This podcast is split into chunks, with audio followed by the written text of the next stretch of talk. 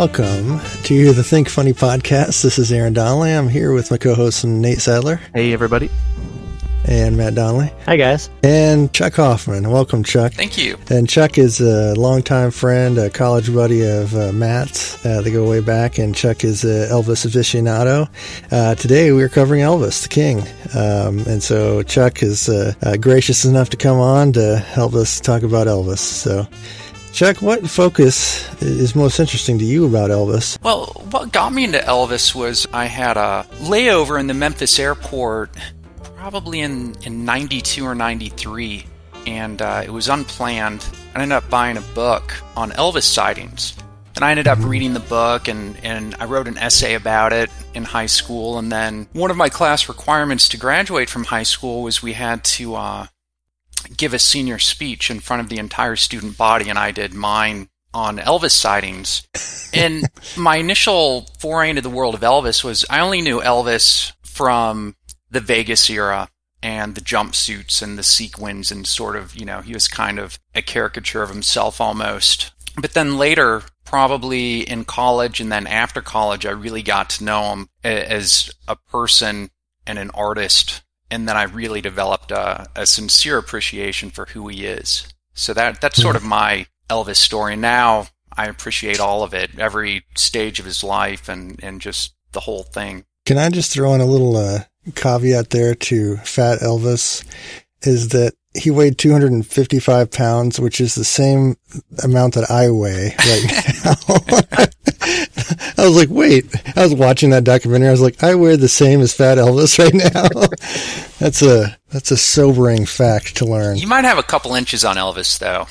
I think I do. Yeah. As I don't think as he was really all that fat. I just think anybody in a jumpsuit that's probably not that flattering. He was Yeah. just big bone. Yes. and the body hair doesn't do you any favors.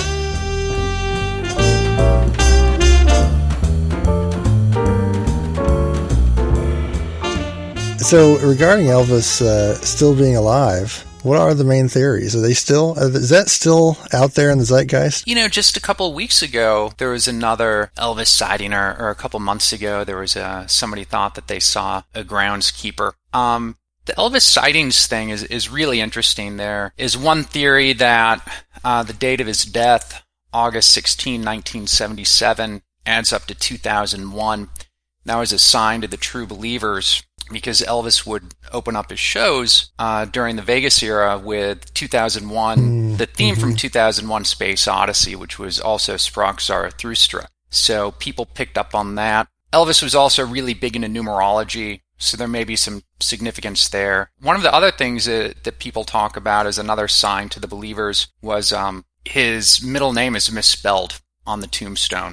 So it's, you know, he was Elvis Aaron with one A Presley, and the tombstone has it with two A's. And and there are some people on both sides of that. Some people say that Elvis wanted it with two A's because he was into numerology, and Aaron with the second A was a higher number, so it vibrated at a higher frequency, which was better. Uh, some people, like I said, think that it's more of a, a sign to the true believers. So yeah, it it started off when I think the first one was when someone heard someone checking in to a flight under the name John Burroughs, and that was a name that Elvis used at, at hotels. And it's kind of interesting when you read the letter that Elvis wrote to Nixon when he was trying to meet Richard Nixon. Uh, he actually told him to, to call him at this hotel, and he was checked in under the name John Burroughs. And that flight was going to Argentina, I think it was.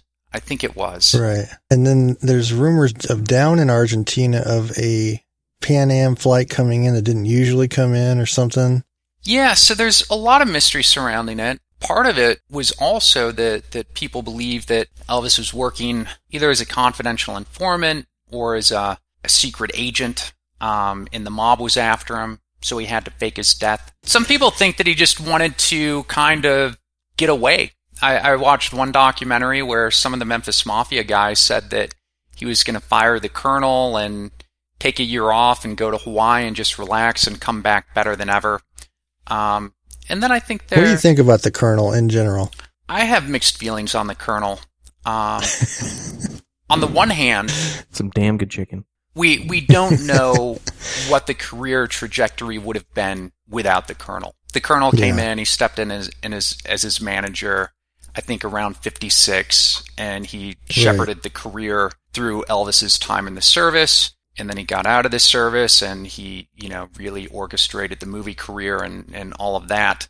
Uh, so we don't know, would the Elvis we know now been better, worse, different without the Colonel? But then the Colonel had a very unfair deal with Elvis and I think took advantage of Elvis. And I, I don't know how much the Colonel cared about Elvis, um, other than the fact that Elvis was really the golden goose, so to speak. So And that was one of the Yeah. conspiracy theories was that perhaps the colonel had Elvis killed. That's one of Hmm. them because if you you read different things that people say about the autopsy, it was it was ruled death by cardiac arrest, something like that. But then some people say that the way he fell off the toilet, uh, he was continuing to breathe, which wouldn't have happened after the event is described in the um, the autopsy uh, because he had carpet fibers in his nose. So homicide has been mentioned as a, a possible uh, means of death. I have a really terrible joke that I'm just proud of that just hit me Let's hear it. a few minutes ago when he was uh, so he so if he did die, he literally died on the toilet and uh, I read something that said that he died literally taking a shit. Like the force of pressure caused him to have a heart attack and so he crapped out. Oh boy. Save that one for Twitter, Aaron. We need more. I'll try that. so, Matt, what is yeah. what would be the motivation for uh, the colonel doing that? I guess I haven't heard that one. Uh, he's greedy and he wanted, uh, A gambling debt. yeah, he was in, he was in debt.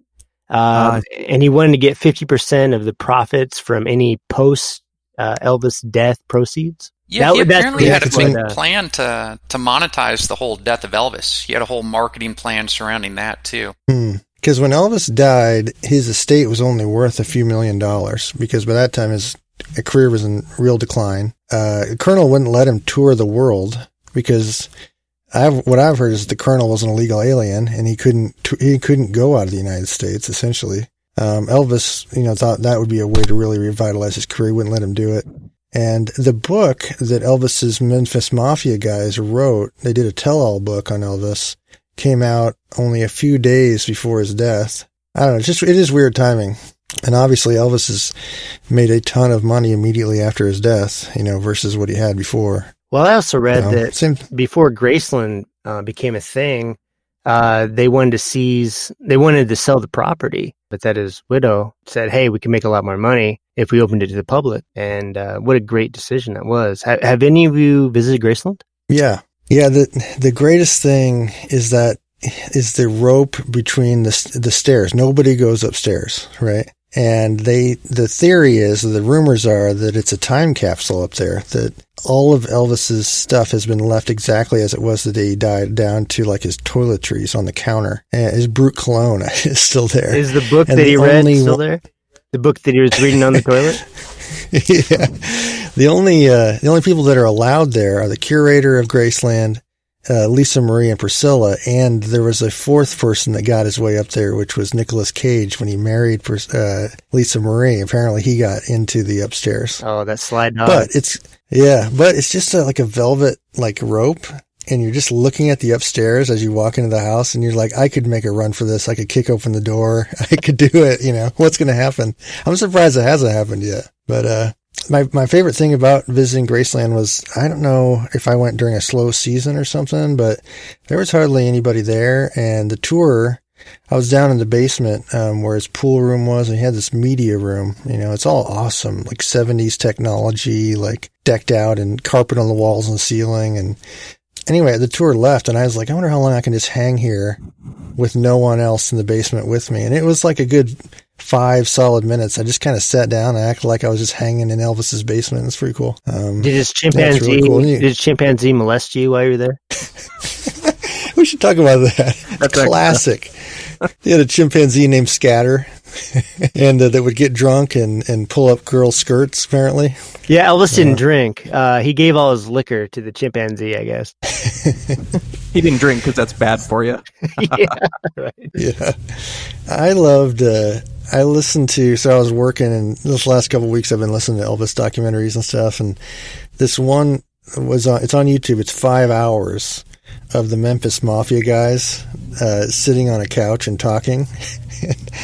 it's a it's a it's a weird experience. It really makes you hate them and love them, and because all they are are a bunch of like really unattractive fat guys that hung around Elvis milked off of Elvis and just were rowdy. I actually made up a few. Com- I had, had an idea for a comedy bit was to just impersonate the one of the Memphis Mafia guys and tell some of their stories. I might add that in later. Hearing them talk about getting women and how how, how the girls had to go through the gauntlet of them before they could get to Elvis. It's just like gross and like you could tell they were just drunks and they just go out and be rowdy. You know, they were just the Memphis Mafia. Well, that's all right, Mama. That's all right for you. That's all right. And now, a very special edition of That Was Elvis by members of the Memphis Mafia.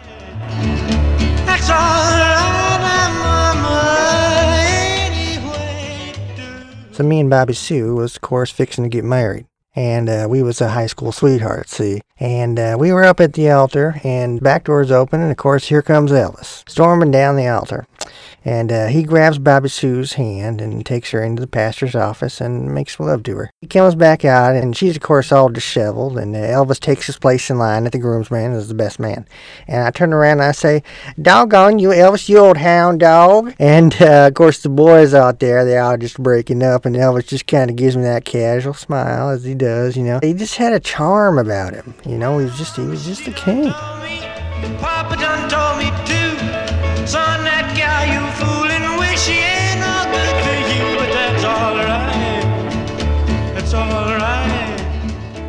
So we were up all night again, and Elvis had this idea. We was watching TV, of course. Elvis saw was watching the Helen Keller story, so uh, he got he got fixing to have this idea. He told us, "Go out. I want you to go out there. I want you to find all the babies in Memphis that, that have been that are both deaf and blind."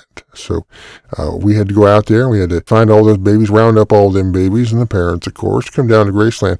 Uh, Elvis had us go out also and buy all these. They had these toys there that deaf and blind children could play with, and, and they had all these knobs, and you could push them this way and that, and and uh, and the babies they could feel it.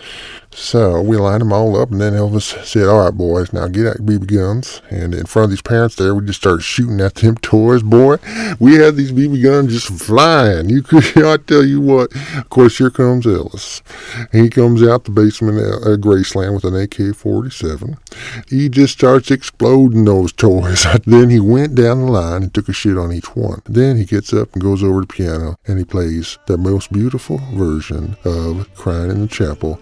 You ever heard. And that was just the way he was. He was generous that way.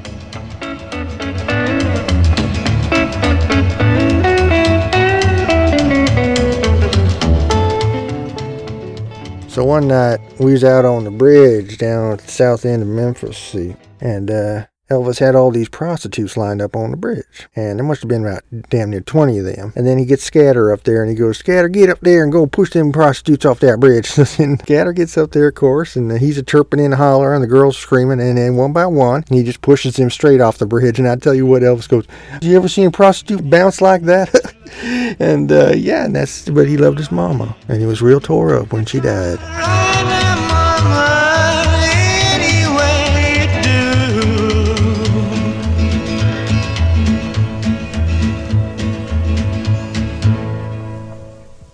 And he also loved uh, gospel quartets. Like there's one called the Stamps. J.D. Sumner had this really low voice. You probably hear him interviewed a lot. Uh, another one is called the the Blackwood uh, Quartet. I actually met uh, the the lead of that. He came to my my church, and like you know, these guys are all has been washed up now, old timers. They travel around to churches and just sing. And anyway, he came by the church, and and we took him out to dinner, and and I was trying to grill him for Elvis knowledge, and he was a classic Memphis Mafia '70s type of guy. Like he like they all wear these uh, polyester brown. They're not jeans. They're like kind of slacks. Like and they have uh, I'm picturing Uncle Rico from Napoleon Dynamite. Yeah, exactly. And their boots, they're not cowboy boots, they're just kind of a leather boot. Yep. And then they, yeah, you know the guy. And their hair is dyed and, and thinning and anyway. But there is one thing I took out of that is that I wrote a little jingle that like I've probably sung hundreds of times to myself after I met this guy. And I, uh, I tried it in front of the church but I didn't get a big laugh, but it, it goes like this. It's, it's my Elvis impersonation. I do, uh, cause I shook his hand, right? And he knew Elvis. So I, my jingle is, Cause it ain't no small thing to shake the hand of the man who shook the hand of the king. That that deserves a better reaction. I like that. and then it was like crickets. I was like, okay, moving on. They're like, what else you got?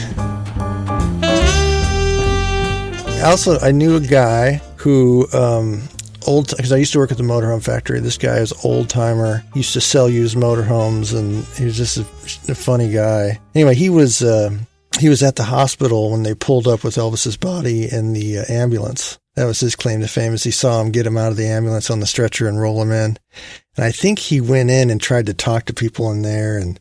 And uh, the rumors were, or the story was, of course, that Elvis was getting all kinds of drugs from every everybody that he could get it from.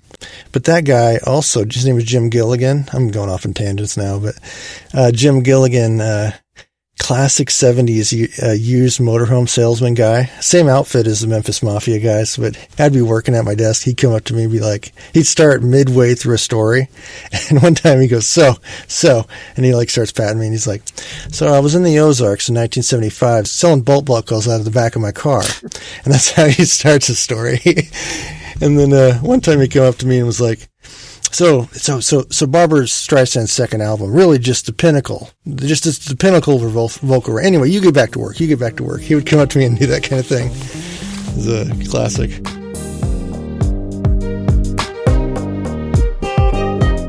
Chuck, do you want to talk about the tape, the Elvis tape book that came out? Do you know much about that? I, I do. I know a little bit about that. So, yeah, there was this tape that was passed along uh, to someone. Did anybody have a chance to check out Bill Bixby's special called The Elvis Files? Mm-mm. Do you guys remember Bill Bixby? Yep. Bruce Banner also directed Yeah. like 30 episodes of Blossom. Um, just a fun fact there. So anyway, there was this tape, and, and they went over it on um, on the Bill Bixby Elvis Files special, and and it's a little interesting because uh, it sounds like him, and then Bill Bixby got uh, forensic speech expert to match speech that they knew as Elvis's to this, and and that person confirmed that it was the same voice. The speech talks about how it's difficult being in disguise, and he had to grow a beard, and he lost some weight, and he spent this time on an island. Uh, but the weird thing about it was you you only hear one side of the conversation. They they deleted the rest of it. So I don't know how much veracity there is to it. Yeah, we. I think Matt didn't mom and dad have that book with the tape. Yes, I think they did. Yeah. It was one of the more famous books about the you know the whole Elvis lives conspiracy. I think wasn't the uh there was a is is Elvis alive um by Gail Brewer Giorgio. Um Yeah, and that's the one. That's the yeah okay. But she was the main one that I think came out with the um the, the theory that he was working for the FBI and that because of that he had to go undercover. And she said she she did a frequ- uh, Freedom of Information Act request, a FOIA request, and because of that, she got all these documents that she just poured through and uh, found out that yes, that's the real reason why uh, Elvis never uh, never died. Wouldn't it be awesome if if the FBI did use him as an undercover agent? They'd be like, they'd send him undercover on this first gig, and they'd be like, um, you're Elvis. no, I'm not, baby. Yes, you're Most recognizable face in the world. He's our choice. it's almost the perfect crime because people would be like, no, this can't be Elvis. Is this really Elvis? What do you guys think about uh, Bob Joyce, the uh, the Pastor preacher, Bob Joyce. Pastor Bob Joyce? he he really sings a mean Amazing Grace. If you've ever uh, checked him out on YouTube, uh, he he really does have a, a angelic voice like Elvis did, and he looks And he like him looks too. like him. yeah, definitely Yeah. looks like him. I just don't know if he's I know old enough there though, a because Elvis would have to be 84 today if he was still alive, which doesn't really seem that li- likely just based on his uh his habits and his diet and his. Somewhere in the comments section on one of the Pastor Bob Joyce clips I watched, it did say that Pastor Bob was uh, in his early 80s, I think. Hmm. But Huh. Pastor Bob denies it. It seems like all the sightings have an old guy, an old fat guy with a white beard. Like there's like Yeah. there's millions of guys out there that look like that. I think I've seen ten guys like that today. Like there's one that they always show of him in the background at at Graceland at like the 25th anniversary or something. Fat fat guy with white hair and white beard. Um, and then yeah, you're right, Chuck. There's a recent one of the groundskeeper that looks like him. I did see another one. Oh, the Home Alone in Home Alone, the scene where they're in the airport and the mom is trying to haggle or with the lady uh, getting her tickets. Mhm. There's a guy that comes up to the counter, and a persistent rumor for a long time was that that was Elvis. Yeah, I mean, I think the main the main points they pointed out was that one, Elvis loved movies, and two, Elvis loved Christmas. So it made perfect sense um, to combine the two. Adds Um, up for me.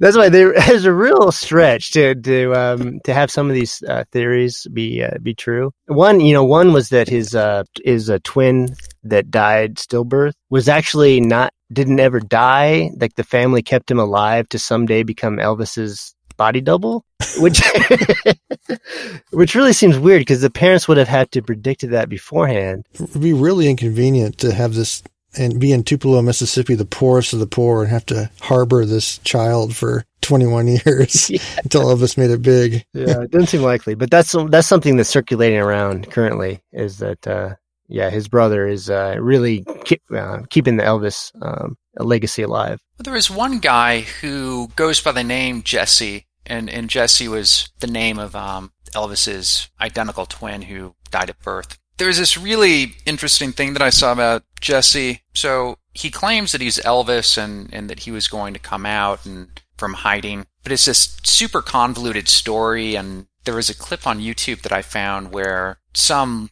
local Fox News affiliate someplace followed this for a long time and they got DNA from Jesse and compared it to DNA from like a liver biopsy from Elvis and then they compared it to DNA from the autopsy and none of the DNA matched. So I, I think that there are, you know, Elvis was so famous and so many people were so sad to see him go. Uh, I think it just attracts a lot of sort of fringe players and a lot of convoluted stories and a lot of dead ends. He could have been Uncle Jesse on Dukes of Hazzard because Uncle Jesse looks like Santa a little bit. You gonna And Elvis loved Christmas, draw some? as we've established. Little known fact: Elvis liked Christmas, which is, uh, you know, it, it'd be different if he was like a like if he was like a super healthy, thin, exercising guy. it's like saying it's like hearing Dom DeLuise died and being like, "No way, man, that guy faked his death. There is no way he passed too soon." When you look at Elvis before he died, you're like, "Yeah, he, um, yeah, that's right. That's about right. Yeah, there was. He the- died on the toilet." You know, I'm older than Elvis was when he died right now. So every time I had this real paranoid thought that every time I take a shit, I'm going to die like Elvis did. Just like face down off the toilet. What? So I've heard different versions of what book he was reading on the toilet, and I always I used to hear that it was the Bible. Um, I think that Blackwood guy maybe. I think that's what he told us was that it was the Bible. It wasn't the Bible. If anything, the the main book. There's two versions. One is that it's this it's this book about the the Shroud of Turin, scientifically trying to prove that the Shroud of Turin was Jesus, and the other one that it was a uh, it was pornography uh, centered around astrology. so I think the Christian fans chose the Bible versus the uh, complete opposite of that. I think those were his last words, also- wasn't it? Uh, to his uh, girlfriend at the time was, "I'm going to go read a book on in, in the bathroom." I mean, those Yeah. are like the some of the worst famous last words that you could probably utter. Well, it goes back. I like to restate my theory that I'm trying to get going, but doesn't seem to have any traction, which is that the three most famous people died because of isolation, which is Elvis and Michael Jackson and John Lennon.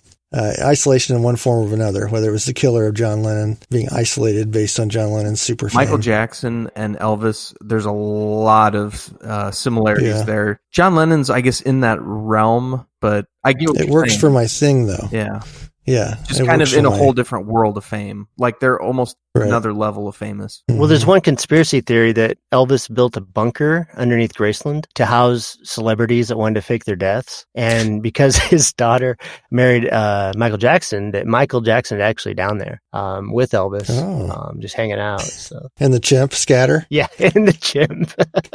Apparently, yeah, Scatter was like an alcoholic chimp. He died young. Chimp's supposed to live, I love the word chimp anyway, but they're supposed to live a long time, but apparently Scatter died young and, and it really tore, uh, the guys are saying, it really tore Elvis apart, you know, when that chimp died. Chimp, chimp alcoholism goes sadly uh, unaddressed in today's world.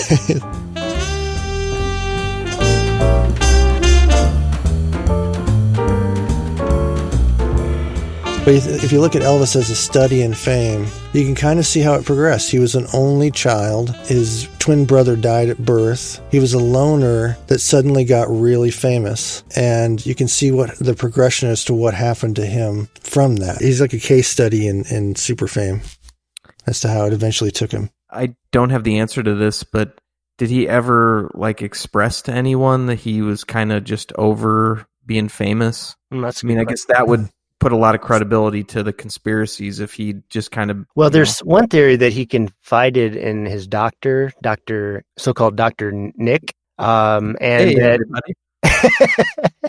and that uh, there was somebody close by that Dr. Nick treated that was about to die, and he kind of looked like Elvis. So Dr. Nick kept him on life support until Elvis thought, you know, until they came up with this plan. And then once they they had this plan, then they were then they were able to substitute the bodies uh, so that this this random guy who looked kind of looked like Elvis would be take Elvis's place in the coffin. So I think Dr. Nick probably held the secrets to uh, to what Elvis had. Either that or his private jeweler, who uh, Elvis really uh, confided in as well. And then there's the story about after Elvis reportedly died, the black helicopter landed at Graceland several hours later, and people saw Elvis get on. And I, I forget if that went to Bermuda or Jamaica, but somehow hmm. he, he got out of town. Am I the only one that's going to sing Bermuda, Jamaica? Ooh, I wanna take it. Okay.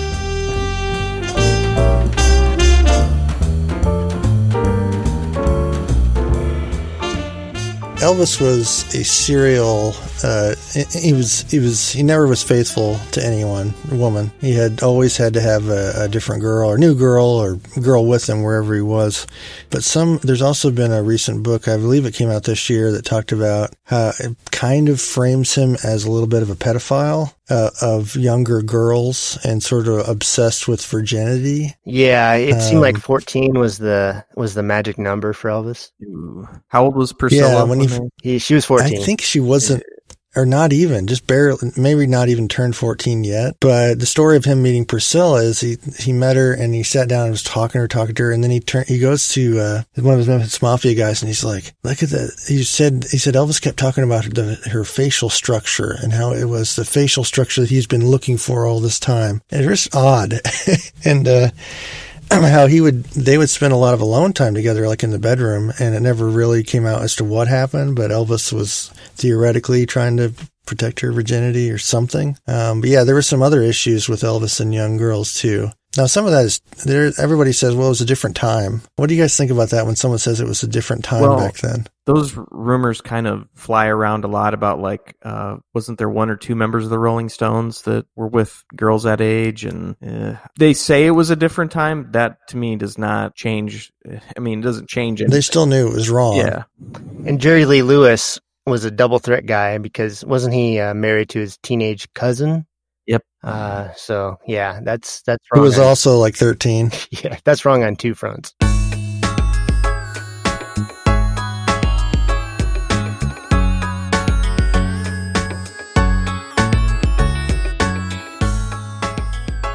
And Elvis kind of he bridged the gap. It was funny to kind of read the history with Frank Sinatra to Elvis to the Beatles because Frank Sinatra I think talked a little shit about Elvis because he wasn't really happy about him uh, being in Vegas. Um, and then Elvis talked, you know, kind of talked bad about the Beatles because they, you know, he saw them as unpatriotic to America. But the progression, you know, still existed. You know, even John Lennon would say, um, you know, before the Beatles, there was, I mean, before uh, Elvis, there was nothing, uh, which is a good, tri- which is a good line of a tribute. Yeah, John Lennon was. He goes, "I was standing in line for a movie, and everybody like me was standing in line and we went in and Elvis showed up on screen and all the girls started screaming and I said, that's a good job. That's his quote for, uh,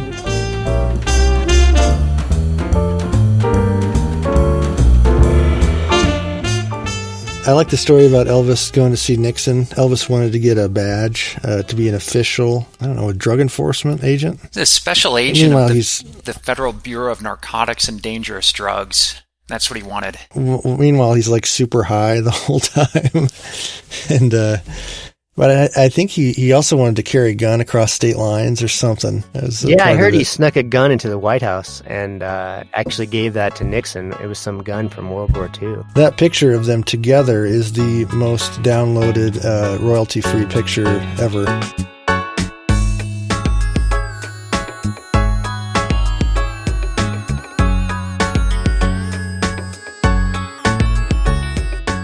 So, what's your guys' uh, favorite um, Elvis period? Because what's what's great about him is he crossed so many different genres of music that really, whatever mood you're in, you can listen to some Elvis. No, you're right. It Like doesn't really matter. I'll tell you that I love like gospel Elvis. hmm I went through a big phase of gospel Elvis just because you know usually when people try and retread stuff like that it's it doesn't work well but I mean I feel like with him it's just so soulful that you know and from the heart you know you can tell that he cares about the subject matter he's singing about Do you think it's weird that um, I, I wanted to make a playlist with his songs that only that had the word blue in the title?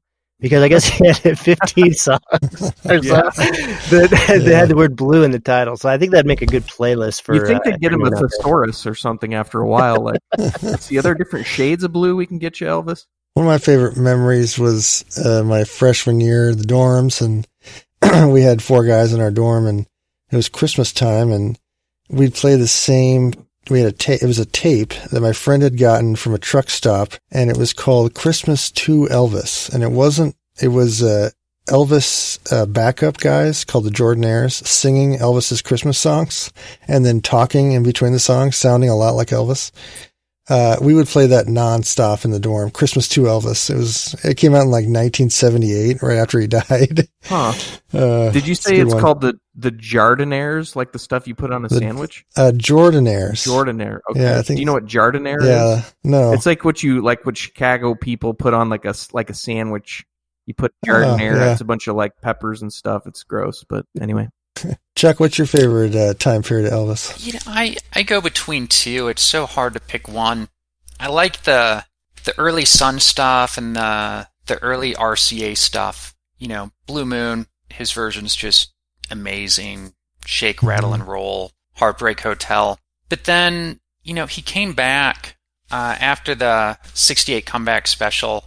In '69, he recorded these songs at American Sound Studio in Memphis, and normally had record in LA or Nashville. And out of those sessions came the music that I really go back to the most now, which is, you know, In the Ghetto, Suspicious Minds, Yeah. Any Day Now, Kentucky Rain, uh, Rubberneckin'. Uh, he did a version of Hey Jude. Just that stuff really gets me. Mhm. Is he the number one cover artist of all time? Because it seems like he sung he sung a lot of everybody else's songs. It was almost all everybody else's. He didn't get too many, you know, didn't have too many writing credits of his own. But a lot of artists, I think, worked that way during that era. Yeah, and it was probably Yeah, good the because Beatles it- were unique. yes, they were very unique. Yeah, in that they did start writing their own songs. You're right. 50s guys didn't write their own songs a lot of times. Well, a lot of this stuff that Sun recorded, different artists would come in and there was just a set standard list of songs that you'd go in and record. I think 50 love people have done covers of Blue Moon. 50 or 60. Probably. and when I, love say the- people, lots of more people have probably covered it, but like there are 60 notable acts have covered that song. Right.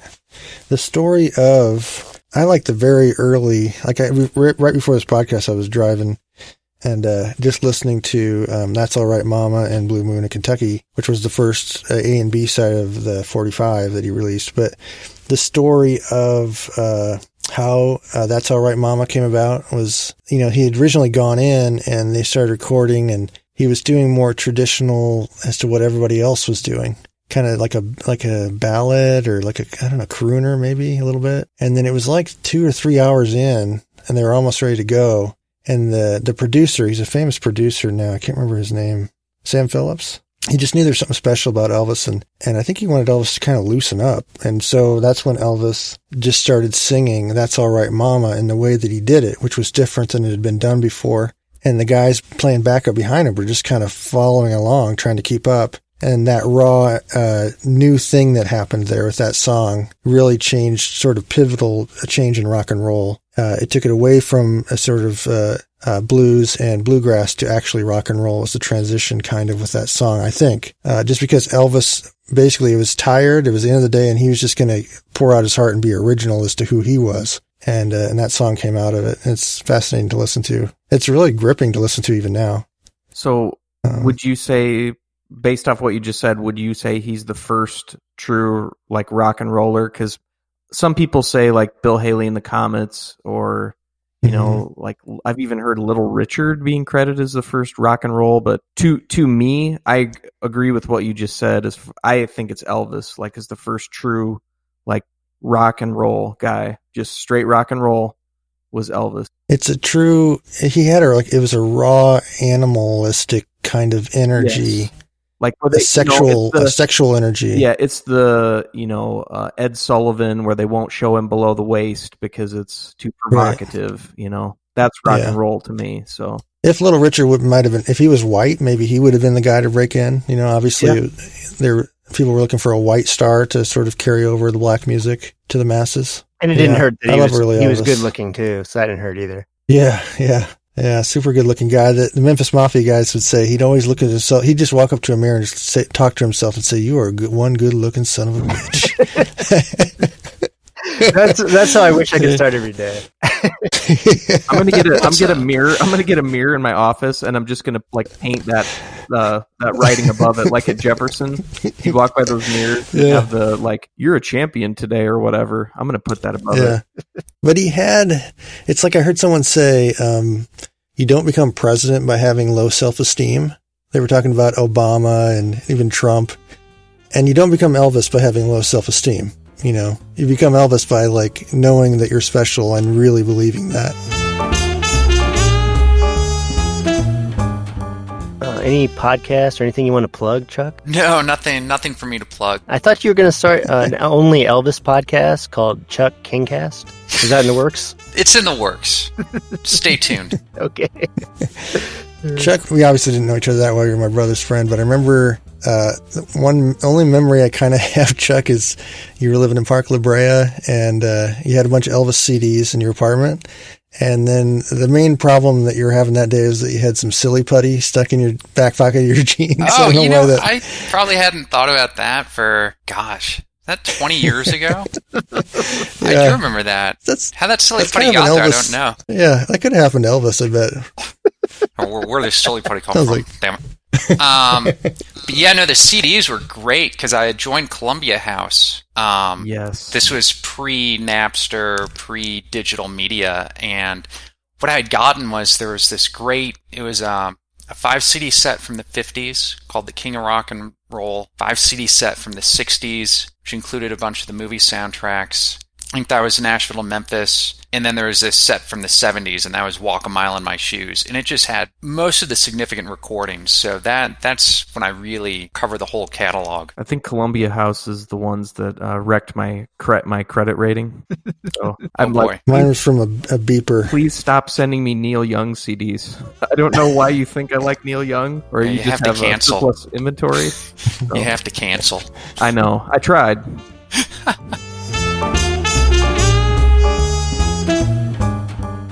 All right, guys. Well, thanks for listening to the Think Funny podcast. Uh, for Nate Stadler, Matt Donnelly, and Chuck Hoffman, special guest star. Thanks everyone for listening, and uh, check us out on Twitter at ThinkFunnyPodC1. Uh, shoot us an email at thinkfunnypodcast at gmail.com, and we'll see you guys next week. How that silly That's putty kind of got an there, I don't know. Yeah, that could have happened to Elvis, I bet. Or where, where this silly putty come Sounds from? like- Damn it. We're caught in a trap can't walk out because I love you too much, baby. Why can't you see what you do?